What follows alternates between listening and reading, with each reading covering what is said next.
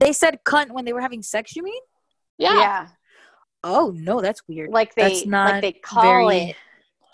Uh no, no, that's not in the romance novels I read. Not very Like when they talk anyway. about like like no. the vagina and they say Um, cunt. usually Yeah. in the more explicit, like erotic, erotic, it's pussy, but not cunt. No, not No. not in any that Oh, I yeah, can think of. It was But- cunt. Usually I it's like, Um, private no, place 'cause I between found her it thighs. entertaining. Like, it was a really good book, and I definitely want to read the next one because it was. I found it entertaining. No, But that's, also- doesn't. That's that's not But, like- romance novels. No, none, none that I can. No, Okay, that's just- not that's romance novels. That's Nuh-uh, not know. even like the really bad one. Not even like the really. No, erotic ones. I've actually, just Thank you. whenever I've heard you cunt hidden- in a I book, told it's them you been were as bringing me dinner. insult. Like, My partner just said hi, everybody. hello. Hello. Well, I guess now I know Hello. what to expect from the book. Pardon? yes, you should read it though, Natalia, but read it in EPUB. Oh yeah, I'm gonna have to because that Can you bring me the coke out of the fridge? And I don't even. Yeah, wanna it hear was a really good book. I was. I read it for And a like one of the pop sugar prompts. That's why I read it. Right. But that, read it the, for the the Get a Life women's is- it's, it's more women's fiction though, um, Brooke, I would say than like a romance romance novel. Would you agree, Shannon? At No, least based on the premise, or it's a genre romance said novel. it's the genre under romance the novel. genre Now, listings. what book are we romance. talking about? What Get a are we Life, Get a Life, talking Italy about? Brown. But it's a British book. Oh, But even British books like that that are erotic, Hmm. I heard them say shag, or like different. Never oh yeah, before. shag. Okay, yeah, I've never heard make me cunt in laugh. the British Yeah. book. If I Wow. knew they were like one ready for a shag, I think I would die laughing. Because I when I think, Yes. when I think of the word shag, I think of Austin Powers. Oh. Makes me think of like carpet. Well, shag is the way they say fuck. So if, if you told me that it says Carpet. shag, it wouldn't surprise me. Carpet. But carpet. Well, one It's like a time talking rug. about shagging. One of I was I remember I was like I think I was 16 and I was at a camp for the blind and there was like people from all over and there was this guy from Britain. Oh, and that's he's hot. like he comes up to me he's like, "Can I bum a fag?" And I'm like I just there's just silence because I'm like I have no clue what you're saying. to me right What? A cigarette. And I was you like- can't. cigarette. I'm Or like, rubber. um, it's just imagine being 16, and I'm like, I was a very sheltered, not sheltered, but I was like, I was a very innocent 16 year old. So, so there was just certain things that like that that never got said in my in my presence. So I just Right, had no clue. So all they wanted was cigarette, but I was like. I was I was complete silence. I was in shock that he had said these words to me. Well, when I was 16, I had already completed all of Merry Gentry, so I'm not sure I could say I was innocent. No, I was definitely, No, I was no. definitely like, Shannon Um, remembers me at I remember 16, so I reading. I was do. Braille and Wow. um, they brailled out books for You me. don't have to close how that I one, learned baby. to read it, and I had to read it to my teacher. I had to read a chapter every class to my teacher. Oh jeez. And Oh my so We God. were What reading book? R.L. Stine. It just echoes more in the kitchen. yeah, we were reading R.L. Stine. Stine. Yeah, because they were they're easy, they're short chapters, Right. whatever. So I was Right, reading those, and I remember whenever it said a swear word, I just go like skip over it.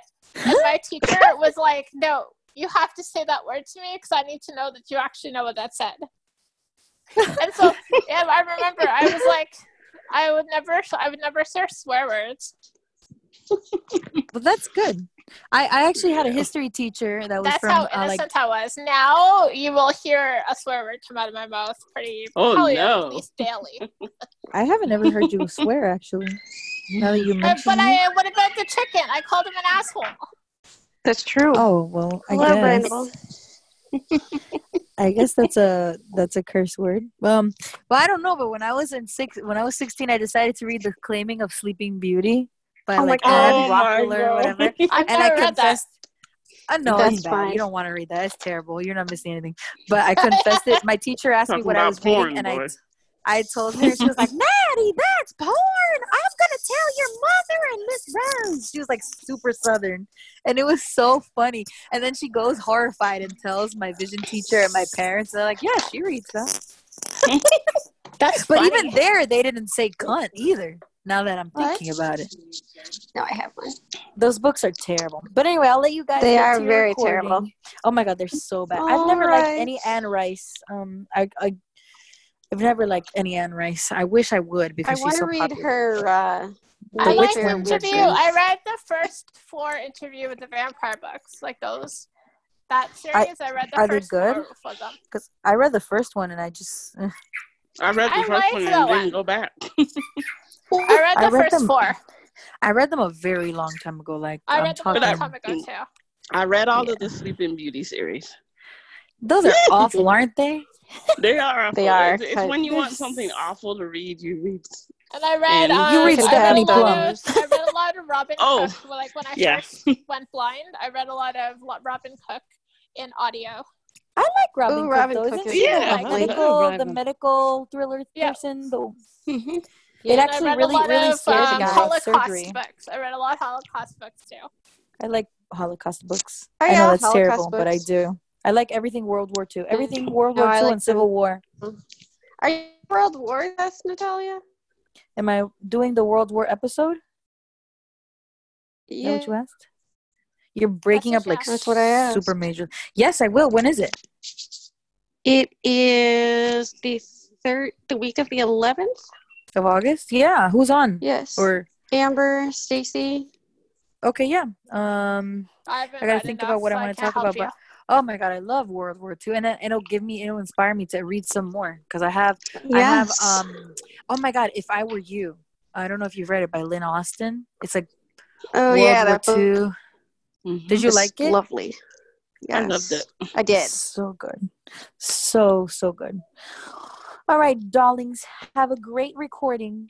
And Melissa, please talk Thank about. Divine Evil just for me. Okay. Okay, okay. It was nice to meet you. Goodbye, Brookity. Natalia. Bye. Bye, Shani. no, it's Shut up, Natalia. Thank you very much. Yeah, it's true. It is. Shani. Shannon. Ist. I have her on my phone as Shannon Solstice. Ah, I like that. well, you know, you you have to keep me uh, separate from all the other Shannons in the world. I don't I don't talk to any other Shannons, just you. Oh, okay. Well, you know, there there are some. They flit around. Yeah, yeah, they do. in the world. They do. Perhaps, perhaps. They That's do. my Naira squeaking over there. Oh, I was gonna ask who is Hi, a bird. Naira. No, Mama Shaz is kind of dog. strange, though. yeah, Oh I don't know. my She God. is. But I she love was her anyway. interesting when I first met her on like some I don't know some email group I was part of. But I don't even know she's if gotten, she's gotten really like judgmental, and I kind of want to delete her. But then I kind of find her entertaining at the same time, so I kept her on on Well, my she's Twitter. not too judgmental. She's just Christian. She's She not. just has, I've like- seen more than her. I've seen more judgmental Yeah, than she's her. Just, just don't debate with her. She's not Just don't, insoportable like- with it. argue her with her about anything. You'll be fine. Yeah, I mean, she she doesn't I post just find like. her. I just find her entertaining. I just find her judgmental at the same time, so I end up find her entertaining. So No, that's but why she I keep is. her on my Twitter. She can she can be sometimes, somewhat, I guess. Um, but she, I've seen worse than her. Like she, she doesn't get on my nerves. Oh, they're like totally worse than her. Oh, Yeah. I can think of some. she's just like typical. She's a typical Bruce Christian. You know, the Christian Christians are Republicans. They don't support gay marriage. We're against abortion. It's typical Christian. You know, if you get past that, she's a nice person. I mean, I'm Did Christian you just too, say but that? I'm a little Did more you just say we're per- against abortion? Are you? Are you? Is That that? is did what you she say said. we? Okay, Yes, just that wanted is to make what I sure I, caught that. Just in We're case I decide to talk Not about abortion, I know not to talk abortion. about it with Natalia. No, you can talk about me with anything. I'm a strange Christian. I am against abortion. I'll tell you right no, now. but she I'm won't Not, be like. I'm not gonna be like, I'm, a, oh, off with I'm Brooke's pro-choice, but yes, Uh, I, I'm not sure I'm pro-choice, but I'm pro. I'm against. I don't like uh, labels. Men I telling, just say pro-choice. I'm Yeah, against like, I'm- women, I'm men against- telling women what to do with their bodies. Uh, yeah, kind of. But I, I'm like, um, you know, if you tell me that you had an abortion, I'm not gonna say, oh, I'm never gonna talk to you again. You're a murderer and and you're a monster. Yeah. And blah. Like, hello, that's not. The Bible says we shouldn't judge people. you know, but as a whole, Christians are against abortion. Christians are against gay marriage. Am I against gay marriage personally? No, not me. I'm a they're, weird Christian. against- they're very cons- some of them are very conservative. very. Republican. I am very Mhm. conservative. Am I going to vote for Trump? No. Am I going to vote for Biden? No. No, please don't. If you if you Am vote for gonna Trump, I might have to stop talking to you. No. Uh, what Yeah, am I going have to to- do? I don't know. get you away from the podcast if you Yeah. vote for somebody. But No y'all are Trumpity liberal. Y'all are supposed to respect my choices. Well, I'll tell you right now that Shannon, um, Shan Shaz is gonna vote for Trump. I'm sure. I know. So there's Uh, another. I don't- I just another don't black understand- person that I know and that Roxy knows, and I know that she votes for Trump, and she has like Who? this whole discussion with me about it, and I'm like, okay, I'm like, cause I'm like, I'm totally liberal, and I, I will say I'm like all liberal. So I'm not. so for me having this discussion with her but she's like from like texas and stuff and Oh, God, she's yeah. very like Come on, Texas. Very- It's very conservative. very stuck in her ways and she's Belt, in her yeah. like I don't know, late fifties, mid Oh, fifties forget it. now. So she's very stuck in her ways. So she'll be like talking is away this to me, like, okay, can we get past this discussion now? We don't want to talk about Trump now. Who is this Um, No, no, person? no, that's what I tell her. Oh, who's the person? Oh, her name is Robin Walters. You guys probably don't know her. No idea. No, I don't know. She's just a, she's an owner trainer. She doesn't really associate with blind Ah, people, and I don't either. I don't, for the most part, I don't associate with a lot of blind people either. I don't blame Just you. us. You guys are the only blind people I talk to on the regular. You guys talk y'all are like these the only no and I'm drama like, Who are you blind group. talking about? You're like, you're not. I know out. you I'm don't like, know any of our people. It's true. I don't know. Um, but yeah, no. Um, that's that's what I'm saying. Like you got to know where it's coming from, and and sometimes you know people they'll be part of a group of people and they'll support the same things. But if you know the person isn't their intention, you know, like you know, Shaz might not believe in gay marriage, but you're never gonna see her like say, "Oh, you're gay, Shannon. I'm never gonna talk to you again. You're going to hell." No, you know, she's not mean to that me. kind of person. No. Right. Right. Mm-mm. so No. it's not um you know i'm as i said i'm a, I'm a strange christian but I, I just what i don't get about my people is so trump does all this shit but just because he holds a bible and says that he's um you know he believes in god we vote for him how does that make sense to me i haven't seen a politician promote the bible in my lifetime No, So, not in any like He real walks way. up they and down don't. the yeah, walked up, uh, closed the street down so he can walk up with a Bible upside down. yeah Upside I'm a. Christian too. I'm a Christian too, but but I'm And, more of um, a I'm a non-practicing Christian. I'm a spiritualist. no i'm, I'm definitely a call it. practicing So see, I'm a very weird one too, practicing Natalia. you'll find me you'll find me believing a you know agreeing I with used a to go lot to United things. Church, but then um, I kind of got, I guess,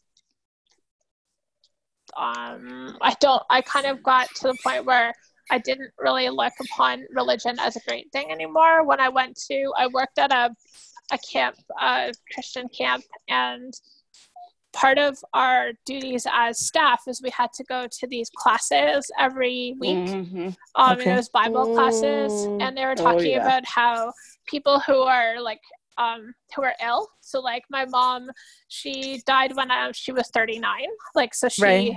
died when I was 18, and like she was talking about how people who are like really ill and had that die at young ages, there is they it's all because they were sinners. That's not true. hell? That's, They're that's, horrible. That's Terrible. A And that they're horrible that's people. A terrible So, like, church. So like that Wow. kind of really really got me away from wanting to be.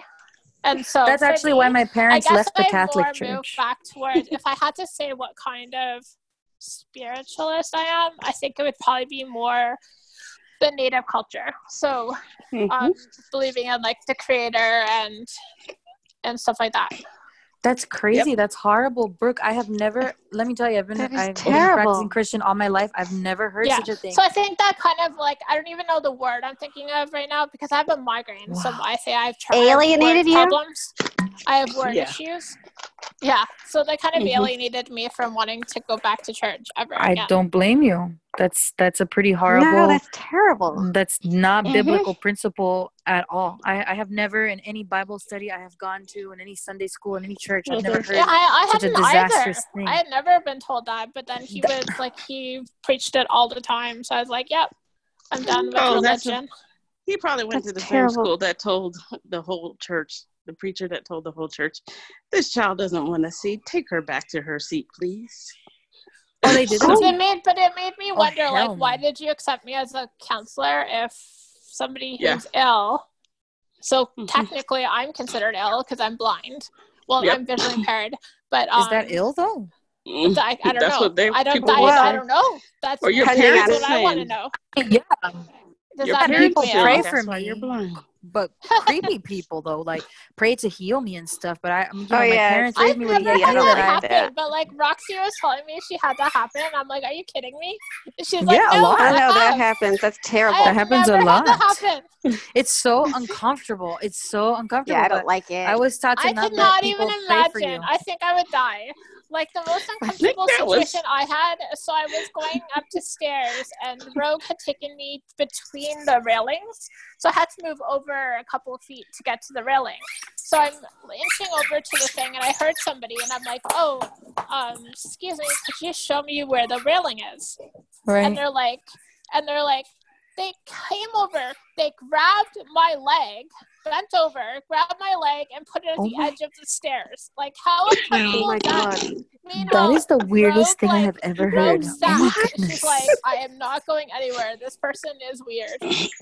that is insane. I've had Maybe to didn't drag wanna my get close to the cane when I'm walking with the cane, Oh, yeah, but when I had a do dog, they would put their hand on the harness. And I'm like, uh, Oh, no. I hate that. I don't. I. I've had yeah, then I had one guy healing. tell me I was full of the devil. No, my friend Omar. Oh my god, Oh. my friend Omar Shannon. It was so you guys. It was so funny.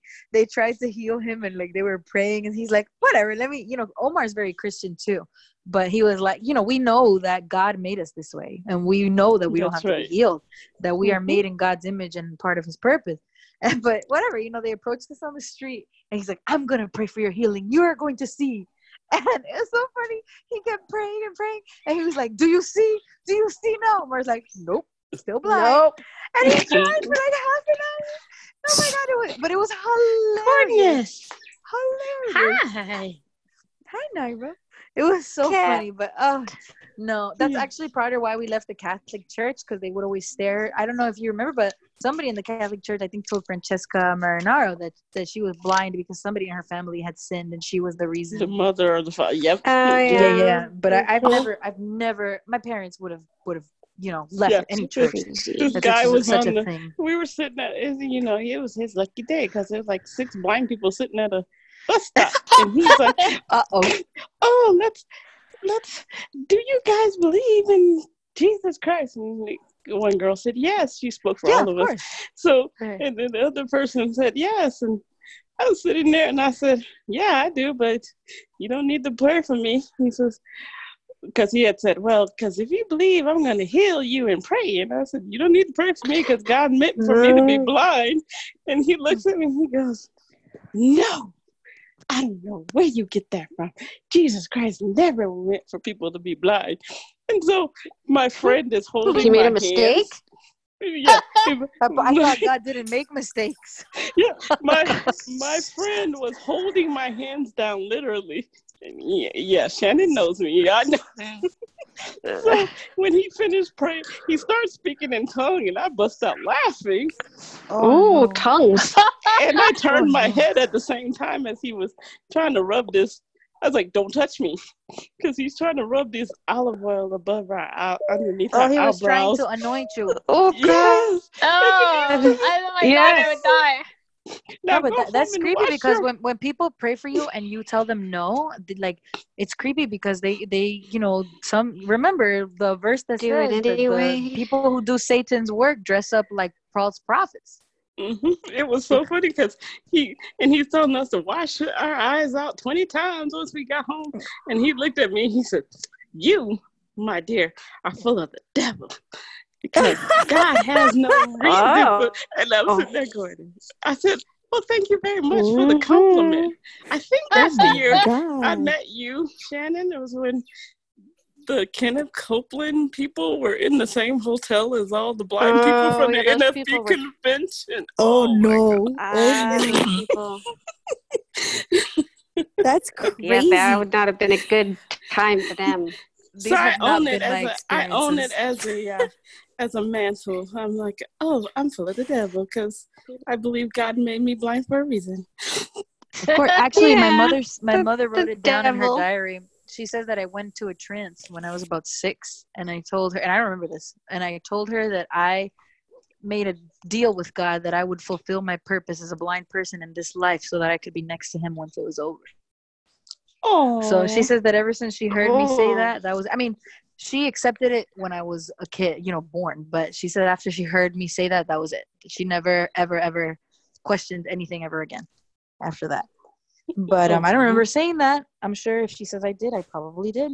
Um, um, because I used to say that I saw God a lot when I was very small, like under Mhm. five. And they say that you you do see and talk kids under like seven they say that you do see and talk to god so if i thought i did i probably did who knows but um i've just never I i've also never been raised saw with that monsters idea under my bed, so I don't know. It's true i didn't see monsters under my bed no but um i used to have dreams that i couldn't breathe and that used to scare me a lot but um yeah no I, i'm just saying that i was never raised with blindness as being something negative it was just the way i was made me like either.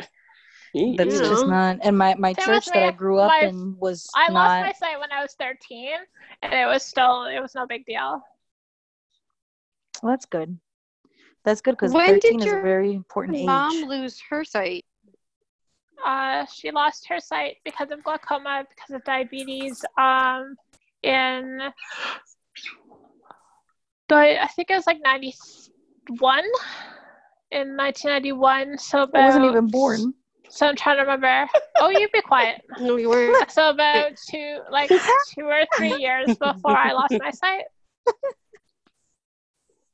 Okay, It's so okay, a I lot won't be the youngest thought, forever. So a lot of people thought I inherited it from my mother, but Makes I'm like, no, totally ah, different. not. Totally different.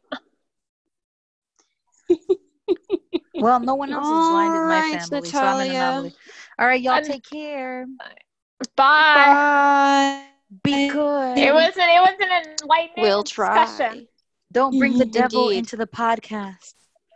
Well, we might if we talk about cults. The devil might yeah, appear. you're gonna kind of have to. Yeah. It sucks, you know. There's this book about a cult that I want to read. It's real, nonfiction. It's about this woman who was in this Christian cult, but she left it. Ay, ay, ay. It's on Bard. I'll send you guys what it's Is called when I find it. When I find what it's called, I'll tell you. But it was not like like traditional Okay. Christian. It was like the Jehovah Witness cultish. That's another cult. Ooh, Mhm.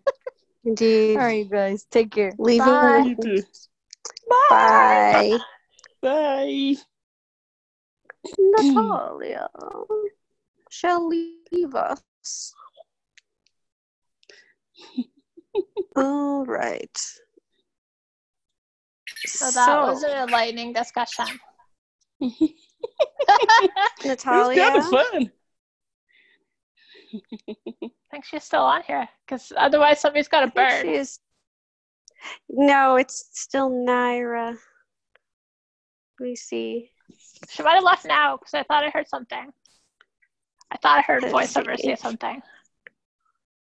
Uh, I do not see her. All right. She and her squeaking, whatever that was, are gone away.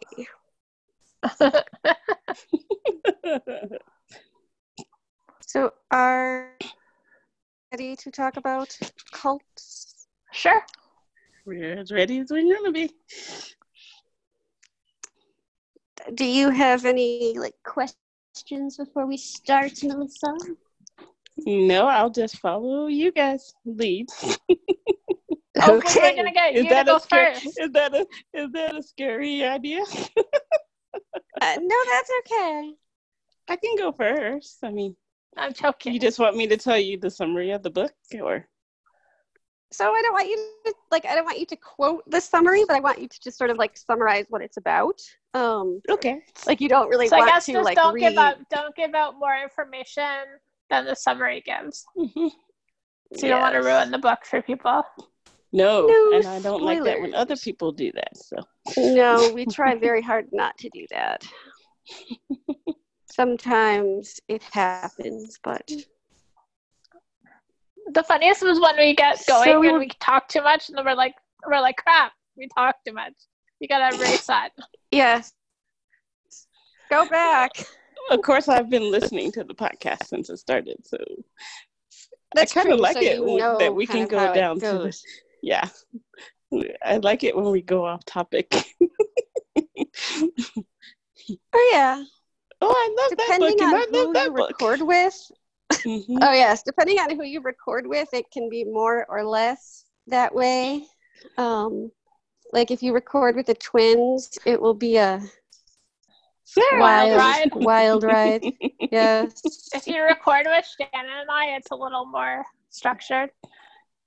Yeah, we tend to uh, not wander as much. Amber doesn't wander much either. And neither does Mika, Uh, I think. Is her name? No, Oh, Mika, God, she Mika. wanders. Mika I thought she wandered. Mika wanders. Yes, she does. We have to like rein in Mika sometimes. Kristen can wander. Kristen, it Uh, depends who she's on with. Yes. Yeah. Okay. We we all have the ability to wander. Okay. It's just how it works. Yeah, we wander more at the beginning before we start. Yes, like the what the Hume calls the pre-banter. That's where all the wandering occurs. All right, but now we shall have a pause in honor of the Hume. And no one to sing a Hume song. Sorry. I So don't do sad. I don't think I know you don't do that. no, some people just don't sing to the Hume. Yeah, they're off on a on a lake somewhere. Uh, they are, yes. What's the date? The 27th. Okay. Sometimes I don't know the date. Mhm. All right, here we go. Today is Monday, July 27th, 2020. This is Shannon, and I am here with Brooke and Melissa, and we are going to talk about cults. I have wanted to do a cult episode pretty much since we started this podcast, so I'm very, very excited to do this. Mhm. But Melissa, this is your first Book Bistro episode, so welcome and thank you for joining us. We're Thank you for inviting me. to have you. All right, so before we get started, I have the usual housekeeping information. And Okay. now let's talk about cults. So I will start us off, followed by Brooke and then Melissa. And we will talk today about a collection of books that range from memoirs to thrillers to young adult fiction. It will be a glorious, glorious time. so, my first pick tonight is a memoir. It is called Hollywood Park, and it is by Mikel Jollett. It just came out this hmm. year, and it is so Mikel Jollett is someone that I hadn't heard of up until I read his memoir, but he is a musician best known for participating in a group called the Airborne Toxic Event, which I've never heard of, but there it is. So he was born into one of the most dangerous cults in the United States. It is known as Synanon. And he lived there for the first few years of his life. He and his parents and his older brother. And he lived in this place they called the school. So the children were not kept with their parents when they were six months old. They were taken away and raised in this sort of communal building. Whoa, Sorry. Sorry about that. it's okay. Good. So they were raised in they were raised in this sort of communal building where they were considered to be children of the universe. and this sounds all very like ragey and great, but I think actually it was kind of terrible. Um, we have some hints that a lot of abuse took place there. Okay. So uh, sounds Um, good to me so. Sorry, I'm pausing.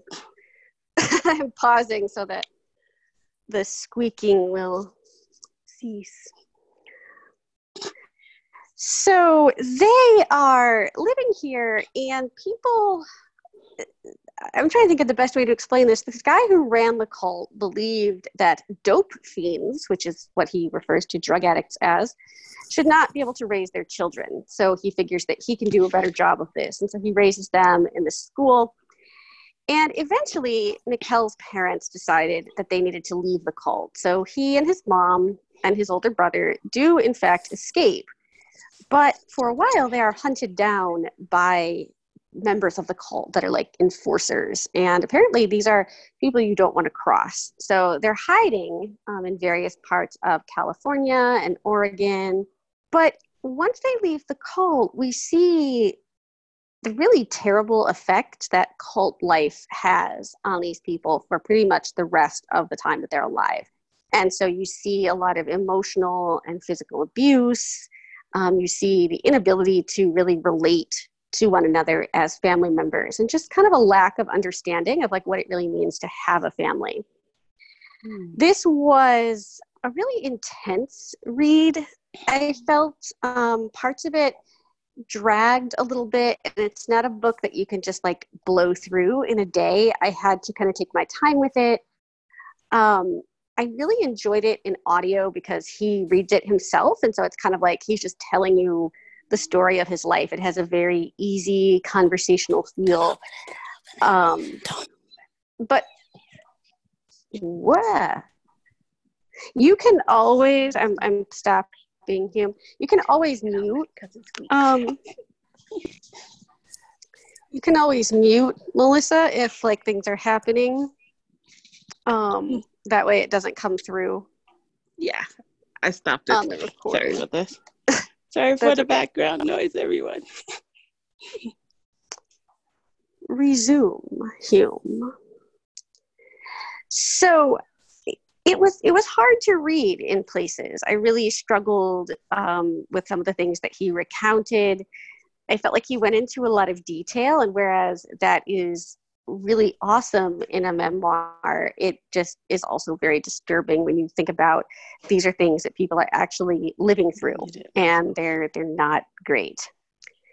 So this is Hollywood Park, and it's by Mikel Jollett. I would recommend it in audio um, if you choose to read that way, but you can also find it um, in print as well. If you do it in audio, you will also hear bits and pieces of music from the Airborne Toxic event that he sort of shaped um, the book around. So it adds kind of an extra touch if you Hmm. enjoy that kind of thing. That sounds like a really good book. I like it so far. It was really good. Yeah, it's uh I felt like it was longer than perhaps it needed to be. Um Oh, it took a long time, but he had a lot of really important things to say. So Mhm. it's worth a read. sorry again about the background noise.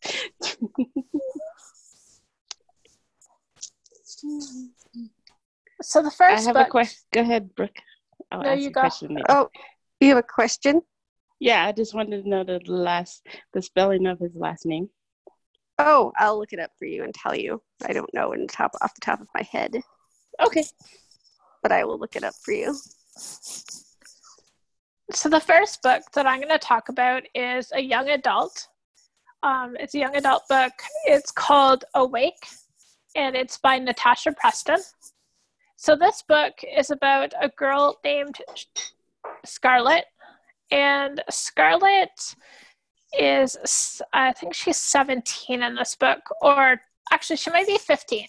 So she is 15, and while at high school, she meets a boy named Noah, and Noah and her develop a relationship quite quickly. And one of the biggest like one of the first things that she always says when she introduces herself to people is that she can't remember anything that happened before she was four years old.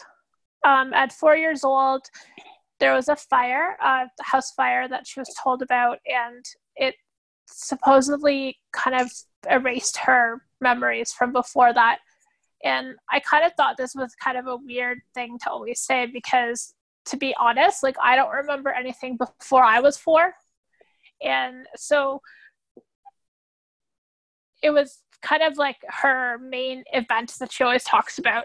And Noah seems really focused on this and I you kind of wonder like what like why is he so wanting her to remember what happened before she was 4. Well, as the story mm-hmm. goes along, we learn what is what the whole situation is. Um, he is part of a cult and this cult is part of her background. She does not know this. Um, so back when she was four years old, something happened, and the two people that say her that she knows as her parents took her away from this cult, and they've raised her as their child.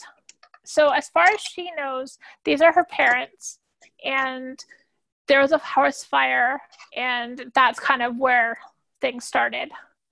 And we find out that Noah is part of this cult that she was part of, and Scarlett is the daughter of the leaders of this cult.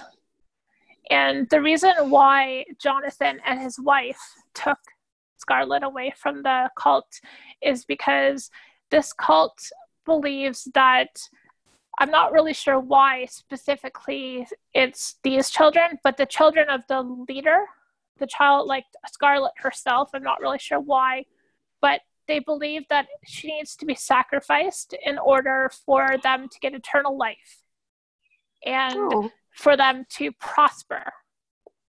So, Jonathan and his wife, that I can't remember the name of, they take um, Scarlett away and they raise Scarlet as their own because they believe that Scarlet should be given the chance to like will have a life right so we don't really get a lot of insight into the cult which i thought was a little bit kind of disappointing but we do get some for about half of the book we do um, get to see some of the cult interactions and stuff like that so I'm going to stop there because if I give you any more information, I'll give away like the whole story. But it was a really good book. I thought it was quite good. I wish they had talked more about the cult and that we had gotten a little bit more insight into like how it affected the people. But I thought it was a pretty good book anyway. So this is Awake and it's by Natasha Preston. Wow, I love Natasha Preston. she she's awesome. It's actually the first book I've read of hers, but I'm definitely gonna check out more of them. Yeah. I have a bunch of her stuff, um, but I haven't read it yet. Like I have the twin, uh, the hmm. cabin. Mm-hmm. Uh, there's one more I think that I have that looks really good. The twin is pretty. But I definitely want to read Awake. Yeah, now I want to read Awake because you just described it. Yes. All right, here we go. All right, what do you have for us? My first book is called A Good Courage, and it's by Stephanie Tolan. And it tells the story of Ty and his mother. Ty is 14 years old and his mom's this hippie chick. So she has has taken him all her all his life to this these different communes and cults. And this one is different because she has now pledged her life and his to the commune and the cult that runs the commune. And so the story continues with him trying to figure out what what's going on with him and all the children. You know, they're uneducated. They don't go to school, they work a lot. So I don't want to give away too much more. It's a young adult fiction. And this is the first book I've ever read by her. And like your book, Brooke, it doesn't really talk much about the workings of the commune and the cult. It just basically follows Ty and his search for identity and trying to get out of the cult, basically. And it's Stephanie Tolan. It's called A Good Courage. I think I read this. Didn't they like change his name to like Tobias? Yes, Like- they did. when he was like when he first came to the cult that like for some reason that really Yeah. stands out in my mind Yeah. that Yeah. that happened hmm But his mom is this really flower child hippie chick, and she believes in communes and cults, and that the world's gonna be cleaner and a better place. yeah, But I don't want to give more sure away. no i understand that was my interpretation, and like, talk more about the cults. yes yes sometimes the details are a little sketchy yes. So, my next book actually goes into quite a bit of detail about the inner workings of the cult. So, this is The Singing Bone. It's by Beth Hahn. And it's kind of a fictionalized account of the Manson murders. So, mm-hmm. our main character is a 17 year old girl named Alice Pearson. And she lives in upstate New York. Her family's pretty dysfunctional. She has a few like close friends, but she's pretty much a loner. She spends her time listening to like heavy metal music and smoking pot. Like she's not a terribly um oh what do I want to say? I don't know. She's not really on the straight and narrow. But then she meets this guy named Jack. And Jack is sort of a visionary. He has this idea that he knows exactly what needs to happen in order to make the world a better place. And he really believes that he can bring this about. But he needs some people to help him out. So he has a small group of followers and he convinces Alice and her three really good friends to join him. And so, of course, they do. And at first, this is sort of like their ideal. You know, this is everything that they've always wanted their lives to be. But then things begin to take kind of a sinister turn. And this culminates in a night of really, really violent, horrific murders. And at first, you don't really understand what has happened. Like it kind of shows you in bits and pieces because we also see Alice in present day and she's a folklore professor. And she's worked Ooh. really hard to put her past behind her. She doesn't really think a lot about the cult these days. But somebody wants to make a film about Jack and this like cult that he's so famous for creating. And somehow they find out that Alice was once one of his followers. And so they pursue her and try to get her to tell them her story, which of course she doesn't want to do.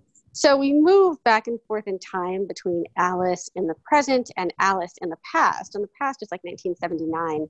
Um, so kind of a, a similar time frame to the Mansons, like not exactly, but it has that same very similar feel. And from a lot of the reviews that I've read of this book, um, it follows the chronology of events in the Manson family uh, pretty closely. So I have never read like Helter Skelter or any of the other like nonfiction books written about Charles Manson. I tried to read Helter Skelter once and I found it like really dry and difficult to get into. But The Mhm. Singing Bone, which I believe is Beth Hahn's debut, um, was just really, really well done. If you haven't read it, I highly recommend it. It came out in, I believe, 2016. Okay. Um, so once again, it is The Singing Bone by Beth Hahn. It sounds really good. I will definitely be picking Yes. this one up. Yes, you should. I think you'll like it. So the next book that I'm going to talk about actually comes from a series. So this is Killing Mind, D.I. Kim Stone, number 12 by Angela Marsons. Oh. So in this book, we um, Kim Stone and her team have been called out to a supposed um, suicide. So a woman has committed suicide, and both Kim and um, the medical examiner they agree that this is a this is suicide. But as Kim begins thinking about it, like in following days, she starts to realize that there's something just not quite right about it. She's not quite sure, like she can't put her finger on what's wrong, but she knows there's something just not right. So Mhm. that's kind of been the back of her mind. Then there's another um, supposed uh, suicide, and this is a young man, and he's found by the water, and there's some links that are found between the first murder victim and this new one. And they learn that they were part of a commune. And this commune, it kind of preyed upon people with um, that were vulnerable, like emotionally vulnerable. And so Kim and her team need to figure out a way to like get some information about this commune. They need to know like um like what's going on, like how how does these people how do these people get like involved and like what happened to them. And so they really can't get a toe in. So they decide that they're going to send one of their team members, her name is Stacy, into the commune and get hopefully get some more information and find some information that ties them to the to these murders because now they've decided that they're murders. So while this is happening, poor Stacy, she's like kind of stuck in this commune and Kim doesn't realize how how much um what is the word like like how easy it is for pe- for these uh, leaders of this commune to get into the minds of their members. So Stacy is kind of she's kind of in danger, and Kim doesn't know this because she's she's lost contact with Stacy. So that's about all I can tell you for now. But while this is all going on, there's another case that happens, but it doesn't really relate to the cult, so that's why I'm not going to talk about it now. But this is Killing Mind D.I. Kim Stone, number 12, by Angela Marsons. I'm not current with the series, but I need to be. It Me was too. good. You will really, really like it. It was so good. Mhm. I stopped after like the sixth or seventh book, so unfortunately, I have a ways to go. Yeah, if you push Oh. through that book, like the book that you stopped at, it um it ends up being like I don't think it'd be a big deal if you skip it, but um, I felt that it did add a little something because it, it the book ended up being better than it started out. Yeah, it was like all these white supremacist people, and I, I was just like, know. "Ooh, it, it's time yeah, to it go." ended up being it ended up being better than it than it started out. Mhm. I will try again. You'll try again. You'll sound too I will. Well, or even skip No. it. Like it probably wouldn't be a a big of deal if you skip read. it. Yeah, yeah. maybe I'll just go to seven. Save it for some time when you're better. when you feel like you're you needing something to read and you just Or read seven, and if Yeah. you feel like you're lost, then you can read six. yeah. Oh, that's a good true. point, Then I can go back.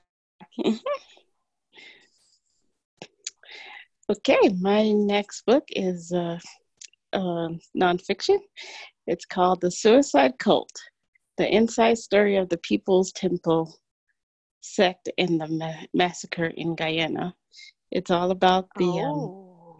it's all about Jim Jones and his uh, People's Temple. They um, left San Francisco and they went down to Guyana and built a basically a big compound and community for themselves. And everyone moved to the jungle. This book is written by two journalists, and they they follow his background, the backstory of Jim Jones, and they all the way up to the final days and the mass suicide um, that the cult commits on themselves. It was very good for a nonfiction book. I rarely read nonfiction, and it was very detailed. And it, I didn't feel like I was reading a news story. I felt more like I was involved in it and could just follow it all the way through. So it's um, The Suicide Cult, and the author is spelled C H I L D U F F. Marshall is his first name.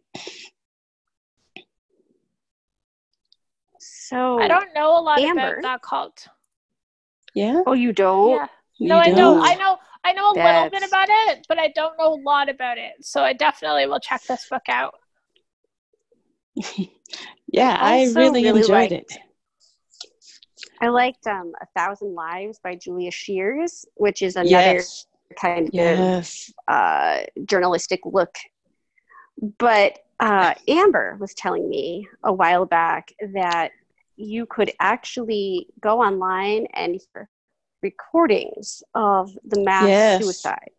Yeah. Oh, and, and she told the- me not to and do his speeches and oh it's horrible i had to do it for a class Yes, and it is was horrible. So she told me she told me not to do it, like that I would be really disturbed. And of course, because she told me not to do it, I did it. and it was it like was awful. literally yes, it was like one of the most Yeah, horrifying things because a lot of I them were heard. forced a lot of them were Yes. forced Mhm. Yeah, and there was like screaming and crying and begging, and it, it's.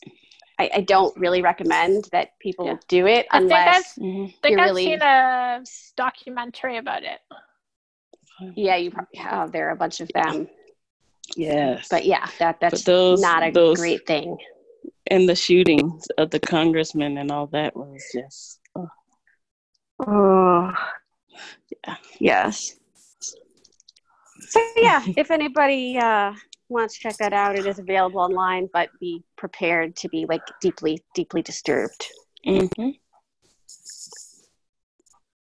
So I'm going to pull us back to fiction, for, for- and I'm going to talk about the second novel by author Natalie C. Anderson, whose debut, um, City of Saints and Thieves, was one of my favorite books of 2017. But this is Let's Go Swimming on Doomsday.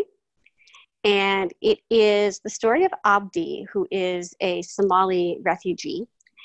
And he really wants to save his brother. His brother has been abducted by a group of jihadists and he really would like to somehow like make this better for his brother but he doesn't know how obviously but then he is approached by this really creepy guy who calls himself Mr. Jones and Mr. Jones which I doubt is actually his name but you know that's fine Mr. Jones is an American operative and he has a proposal for Abdi. And that proposal is he wants Abdi to kind of go undercover and infiltrate this jihadist sect. And in doing so, he promises Abdi that he will be able to, at some point, rescue him and his brother. So Abdi does this. He's not sure really that it's a great idea, but he goes in and he becomes a part of this group and he trains with them he really like comes to understand their philosophies and even though it's not something that he feels good about like on the inside you know he doesn't agree with all of their very um like militant views he begins to form friendships with people that he meets there. And these become you know real people to him with struggles of their own.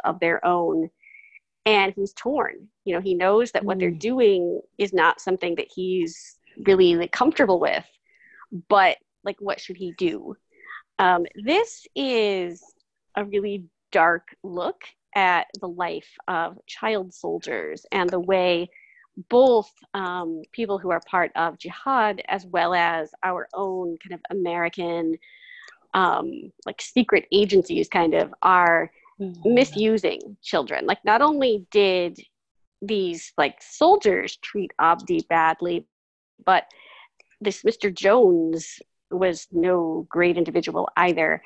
So this is um it's it's sad in a lot of ways. Like we see him really struggling with his own questions of right and wrong, of loyalty.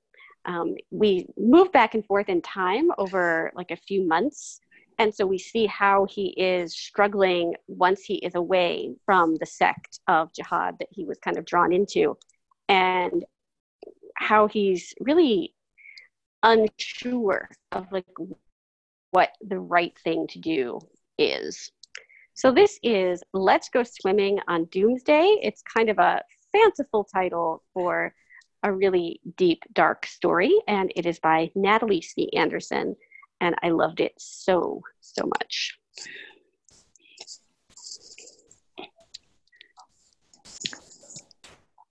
So the next book that I'm going to talk about tonight is another young adult, and it's called After the Fire, and it's by Will Hill. And this book, it kind of goes between the two timelines. You have before the fire and after the fire. So we follow our main character, who is named Moonbeam. And Moonbeam is a 17 year old. And we get her perspective, like her perspective after the fire is while she's talking to a psychologist. Um, all of the children who are rescued from the cult after the fire, they are all taken to, I'm assuming it's a mental health unit, but I'm not totally sure because they don't really tell you like um they tell you like the name but they don't really tell you what kind of center it is. So while she's talking, she we also get glimpses into like her her thoughts before the fire and like why um so we get insight into the cult itself. So we learn about the day to day life of living in the cult. We learn about the leader, um, Father John, and we learn about how he's really inst- instilled upon his people that they do not talk to the outsiders. Like outsiders are bad, they're going to cause bad things. They're they're only going to make life horrible. Um, we just we don't do that. Like we don't int- we don't um, talk to them. We don't associate with them. So after the fire is really tough for uh, moonbeam because she really really wants to talk to the psychologist about her um, like her experiences but she also remembers what father um, John said. So we also get a feeling for like how, um, like how the kids are dealing with what happened in the cult. Um, in one situation, one of the children, um, he's also a teenager. I think he's around Moonbeam's age. He ends up killing himself um, because he can't handle the fact that everything that he learned from Father John is wrong that um, oh, yeah he can't handle that it's just in his world father john was like the man. Like he was he was all that right? And he thought that father john was going to take them to bigger and better places. Mm-hmm. um, we get a feel for the I, I liked how we got to see and like got to know some of the other like um, less main characters, but we also got to know a couple of the more main characters. Um, before the fire, we get a feel for how the children and how the women are treated compared to the men. Uh, we get a feel for the psychological effects of living in this cult. Mm-hmm. And in Moonbeam's situation, she had her, her father and her mother joined the cult back when Moonbeam was a toddler and um, something happened to her father. I can't completely remember, but her her mother ends up being banned from the cult and thrown out because I can't remember if she talked to an outsider or she wanted to talk to the outsider. I couldn't. I don't totally remember. It's something to do with that. And so Moonbeam is by herself at the cult, and she has been promised oh. to Father John as one of his many wives and she just feels that something needs to happen. So that's about all I can share for now. But this book was amazing. Like I really, really liked it. I gave it a five star rating, which I don't give out lightly. I felt that it really gave you an insight into the cult itself. It gave you an insight into how the people are treated. It gave you insight into how effective um, Father John was in in um, what's the word I want in indoctrinating his members. And you get a feel for like the side of let the not so much the side effects, that's not the word I want, but like the long term effects, that's the word I want. Um, the long term effects that are going to be held by the children. So I really, really like this book. So it's After the Fire and it's by Will Hill. Wow, sounds good. Excellent. I've never read any of his stuff. It was really good. I was really surprised, and I really, yeah. really liked it. Yeah, it, like I like the main characters already. I'm yeah, I finished the book, and I was like, "Is there anything wrong with it? Can I think of anything wrong with it?" It's like when I'm trying to nope. read it, I'm trying to decide. I'm like, "Nope, it gave me everything I wanted." Like I really mm-hmm. felt like I understand cult life a little bit better. Mm. All right. Well, Natalia is probably going to cheer because my next book is called Divine Evil by Nora Roberts. And it follows. Well, I'm not the, Natalia, but I'll cheer. I will cheer too because I've discovered this earlier today, and I'm like, oh my God, Shannon, can I change my can I change my book? yes. um, yes. It tells the story of a sculptor, Claire Kimball, and she's returning to her hometown in Maryland. And it's to solve her dad's suicide, basically. And there's a lot of other incidents going on. So she teams up with the sheriff, and they discover that what they're working on is linked to these grave robbing and other cult things. Oh, it's a wonderful book. I reread it today, and I read it via, via um, Overdrive. And oh, I love you had the, way, the really good narrator. Yes, I had the very good narrator, and who could put she put so much feeling and description into the scenes with the cult, and oh, I just loved it. And I was like, this was a good reread. And I'm so glad that I reread it. But I won't say any more about the plot because you have to read it and see. It's very delicious, I think. It is. It's hard to mm-hmm. describe, I feel like, too. A lot of her books you can like talk about without giving things mm-hmm. away. But mm-hmm. this one, I don't know. This one you really can't. Mm-hmm. So it's Divine Evil by Nora Roberts.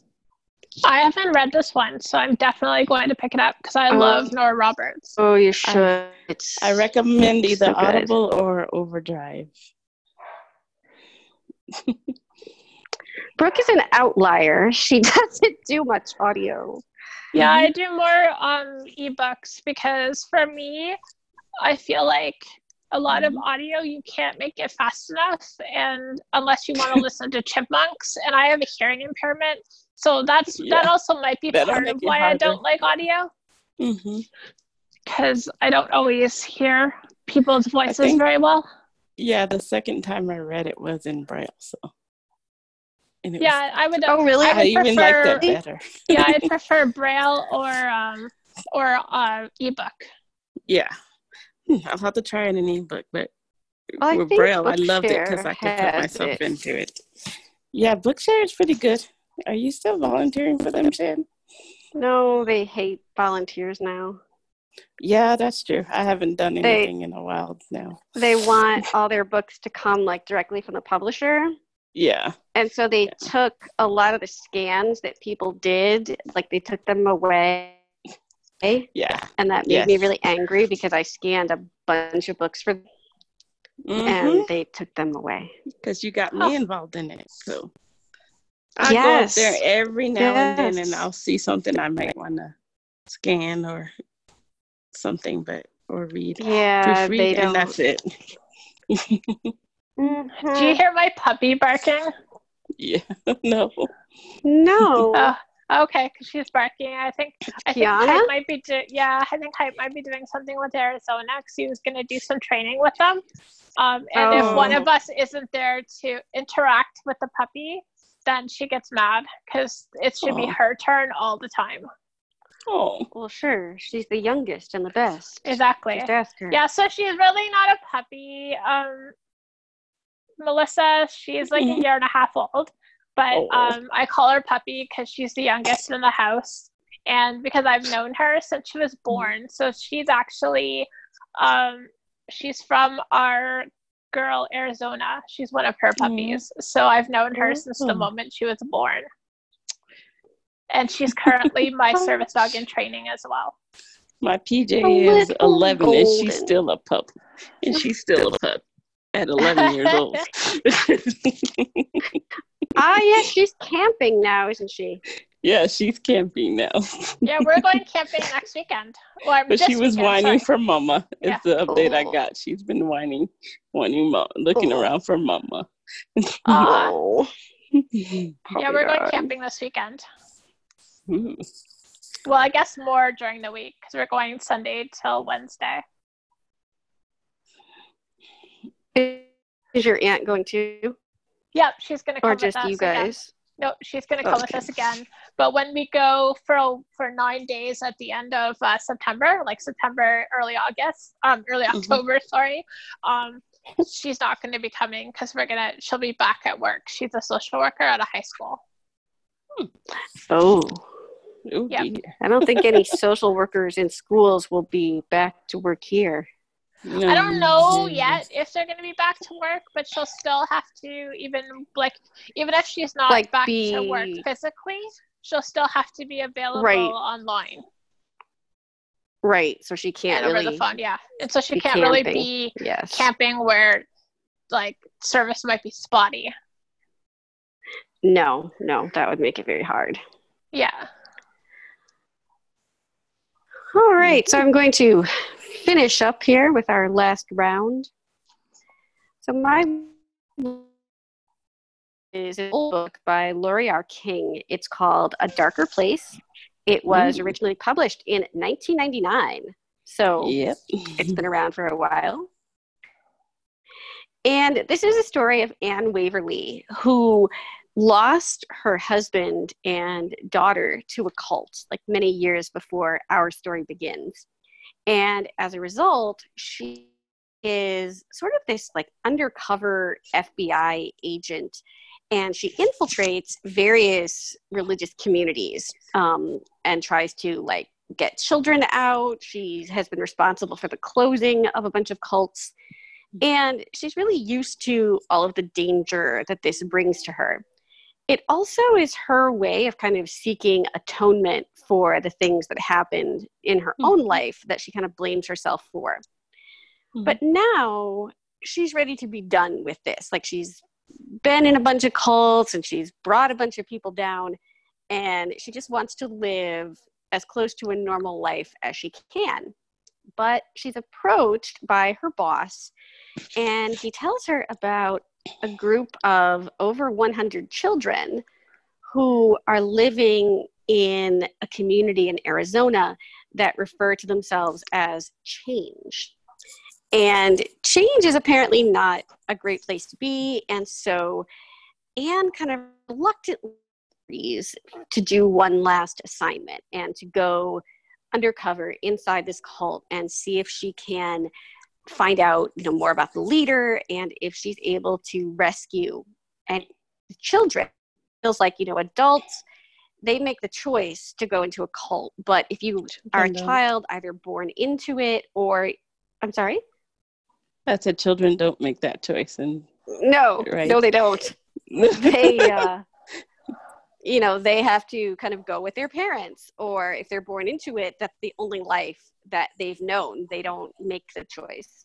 Hmm so she's Mm. really passionate about saving children and so that kind of you know spurs her on as she begins to develop the identity that she's going to have to assume in order to not be known as like an agent. So of course she has you know all, kinds of like conflict when she finally starts investigating the cult and she becomes really attached to some of the children that she gets to know. And this kind of makes it hard for her to be an objective observer which is you know what she's supposed to be. She's supposed to be gathering information and she's actually in this case like forming attachments.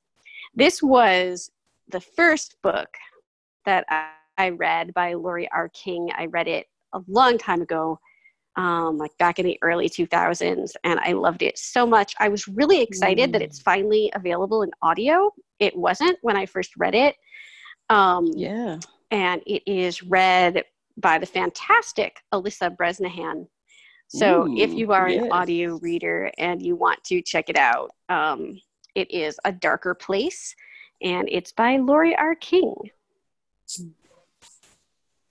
I've never read any of her And it's- books, so I will have to check it out. So Amber really likes her, um, oh, like her Mary Russell books, which are like a take on Sherlock Holmes. Um, and I'm not a big Sherlock Holmes fan. I'm not a big like, I don't know Sherlock about those. Holmes fan either. Yeah, Amber like- like, really loves I- them. I do like the ones. Um, what's her name? She writes with James. Patterson, and she writes like, um, they're like Oh. Sherlock Holmesy kind of books. Uh, is it Brittany Cavallaro? Yes, Like or no, some no, not her. Um, young adult- Candice. I feel I want to say Candice or not Candice. Something with a C. oh, Candice Fox.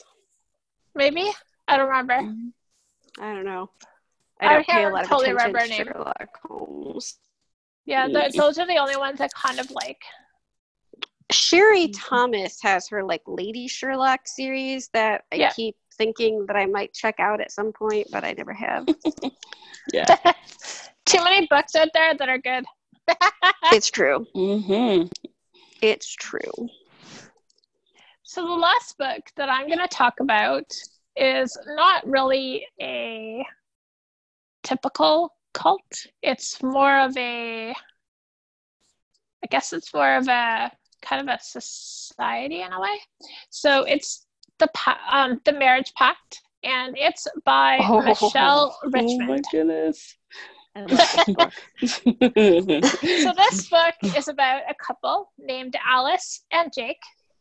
And Alice and Jake are newlyweds. So Alice used to be a rock a rock star Mhm. and Jake is a psychologist. Um so they're newlyweds. Um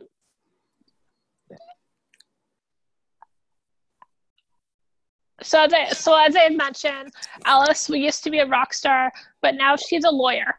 And her and her coworkers are celebrating um, the win of a difficult case. And while there, she kind of mentions that she's getting married this coming weekend.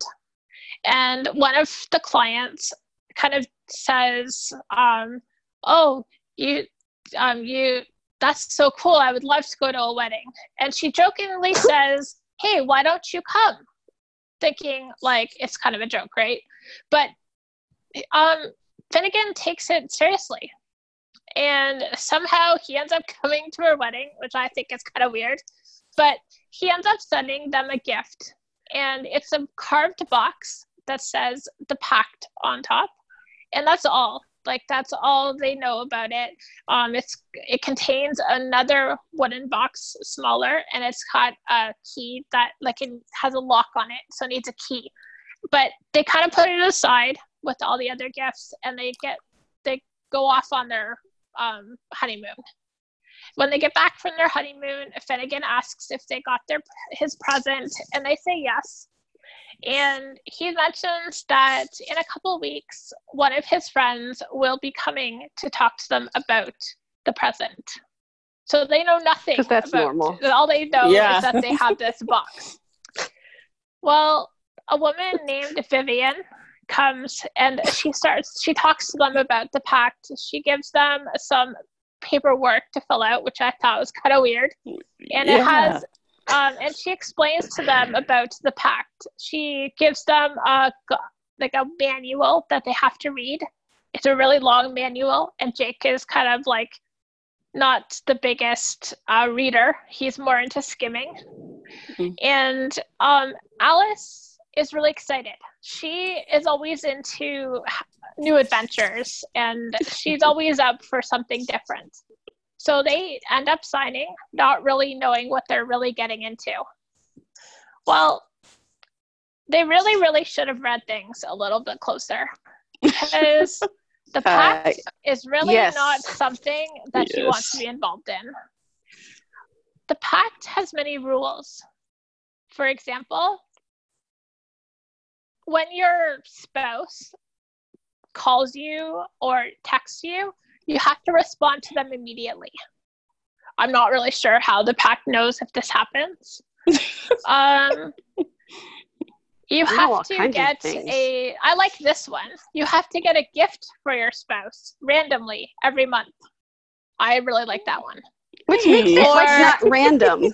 yeah. or you have to um, each of them has to plan a, a vacation of some sort. It can be just a weekend um, every quarter uh, which i kind of Oh like that one too. But if this doesn't happen there are consequences. Oh, And- yeah. not really knowing what they got into jake and alice they get really busy with work and things get a little bit forgotten and they get into trouble. So it's a little bit of an interesting situation for example alice i can't remember exactly what she got in trouble for but she ends up getting a meeting with vivian and she comes home with a bracelet and this bracelet has GPS on it, and they're not really sure, but it might also have some audio. So it might be able to tell what they're saying to each other. They don't really know. But she has to wear this for two weeks. And it really gets her doing things like she's a little bit more attentive and she's a little less stuck at work all the time. And Jake and her, they think, oh, this isn't so bad. It just gets us more focused on each other. Well, the consequences get more severe as time goes on. And it gets to be a pretty wild ride. And I'm not going to say much more other than you've got to read this because it is a wild, It's wild, so wild good. situation. So this is the pact. Uh, sorry, this is the marriage pact, and it's by Michelle Richards Richmond. Sorry, That's okay. Michelle Richmond. Oh my So, god, I love that. I so I read it a while ago, and then I reread it this weekend just so I would have it fresh in my head because it's been like mm-hmm. a couple of years since I read it, and oh my god, I forgot how good it was. Yes. Yes, it's so good. Hold on to your seat. I like And the some thing of the really- rules. Like I do Yeah. love some of the rules, like getting a present once a month. Like, come on, who doesn't want presents? Or Yeah, sure. going on a trip every couple every couple months. Who doesn't want to go on a trip once in a while? But those consequences, whew, yeah. Yeah, you don't want to be like, like messing around with the the pact people. They're um no, not Powerful. at all. Dangerous. Yes. Yes. it's interesting because her other books like are nothing like this. Mm-hmm. Like I started, she would have written more sort of thrillery books, but they're Yeah. they're not. Like there's one that's historical fiction. Mm-hmm. Um, so I don't know. looked She's at, she's I kind of an looked interesting at some of her author. other books. I read, I looked at some of her other books, and they didn't have the greatest rating, so I never, I didn't add any to my TBR list.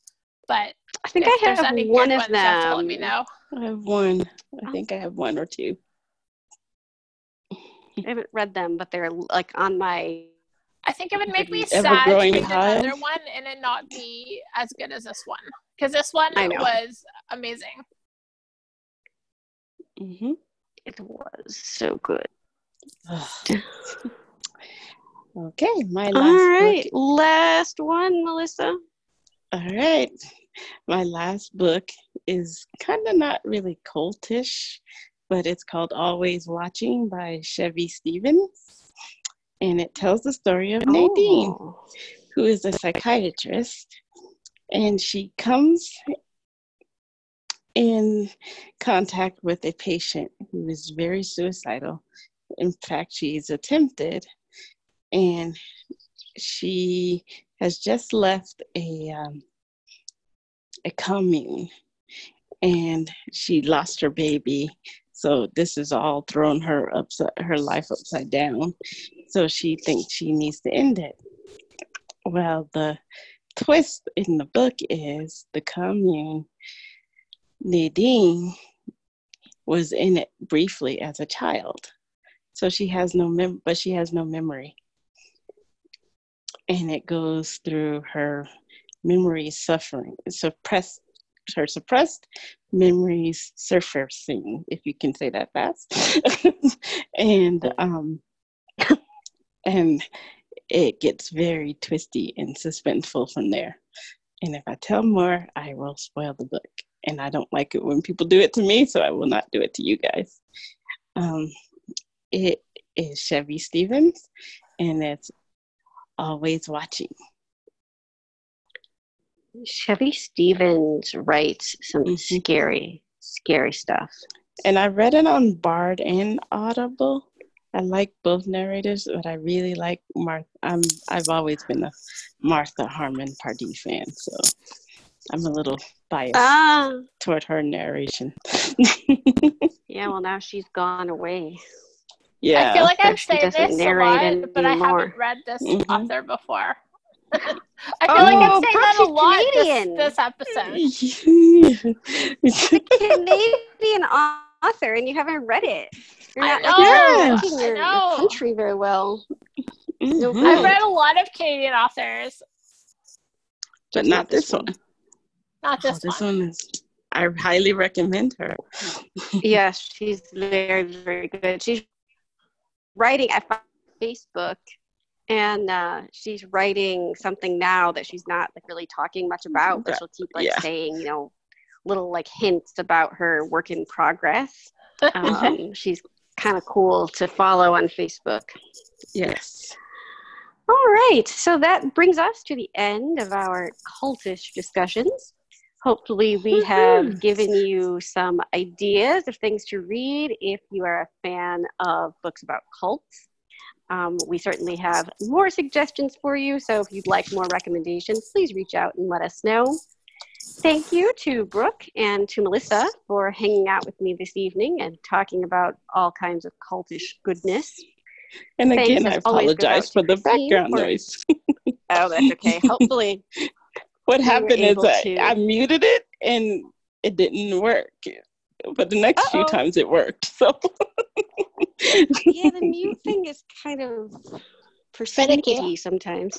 yeah. it was Thanks, fun, as always. Hold on, we're not done. Yes. As we're always, thanks goes out to Christine for her fantastic Yay. editing of each and every episode you hear. And Yay. thanks to all of you who join us to hear us talk about all of the books that we love. I will be back with you next Tuesday morning with um, your guide to the week's new releases, and some number of us will be with you on Friday for more discussion of bookish greatness. Take care, everybody. Yay. All right, we are done. And tomorrow morning, I get to talk to Shari Lapena. Again, that's cool. Woo! Yes. That's her Oh, new I'm book good? excited. It is good. And she's Mhm. so like warm and nice. approachable. She's very nice. She Like sounded she sounded really nice. I know she's like nicer than I was expecting her to be. She's just like very friendly. It's because she's Yay. Canadian. I I figured Uh-oh. that's what you would say. Mm-hmm. She's Canadians Canadian, are friendly people. Right. We're friendly people. Well, that that's good. So yes, Yes, I will speak are. to her tomorrow morning. That's cool. Excellent. And Nailed, then Fiona nailed Davis. it. It's next week. Who is? Sorry. Fiona Davis is next week. oh, neat. She's good too. Yeah. I like her books. Yes, I do too. Her new one is so so good. Is it good? Yeah. Yeah. I I'm looking forward to that book. Her new one. Next week. That's cool. I'll have to I'll have to watch Bookshare. hmm Did I send it to you? I don't think so. No. Oh, You haven't sent me that one, will or if you have uh, if you have sh- the the Peñas too. Uh, I don't have the La Pena. That was an audio. Yeah. Um, when it comes out tomorrow, so Oh, okay, cool. I'll look for it. um, but I'll. I hope you it's the, better uh, than last year's. Last year's book, it was I found it was stinky. I didn't like it. Oh, see, I, I didn't mind last year's, but yeah, this one I is didn't quite either. Okay, well that's just me then. Uh, that's okay. That's Opinion. okay. I like Important. most books that you like, Shannon. All right, so- ladies. Okay, It's take, true, take care. but every once Yeah. in a while. All right, bye, Exactly. guys. Bye, guys. Bye. Bye.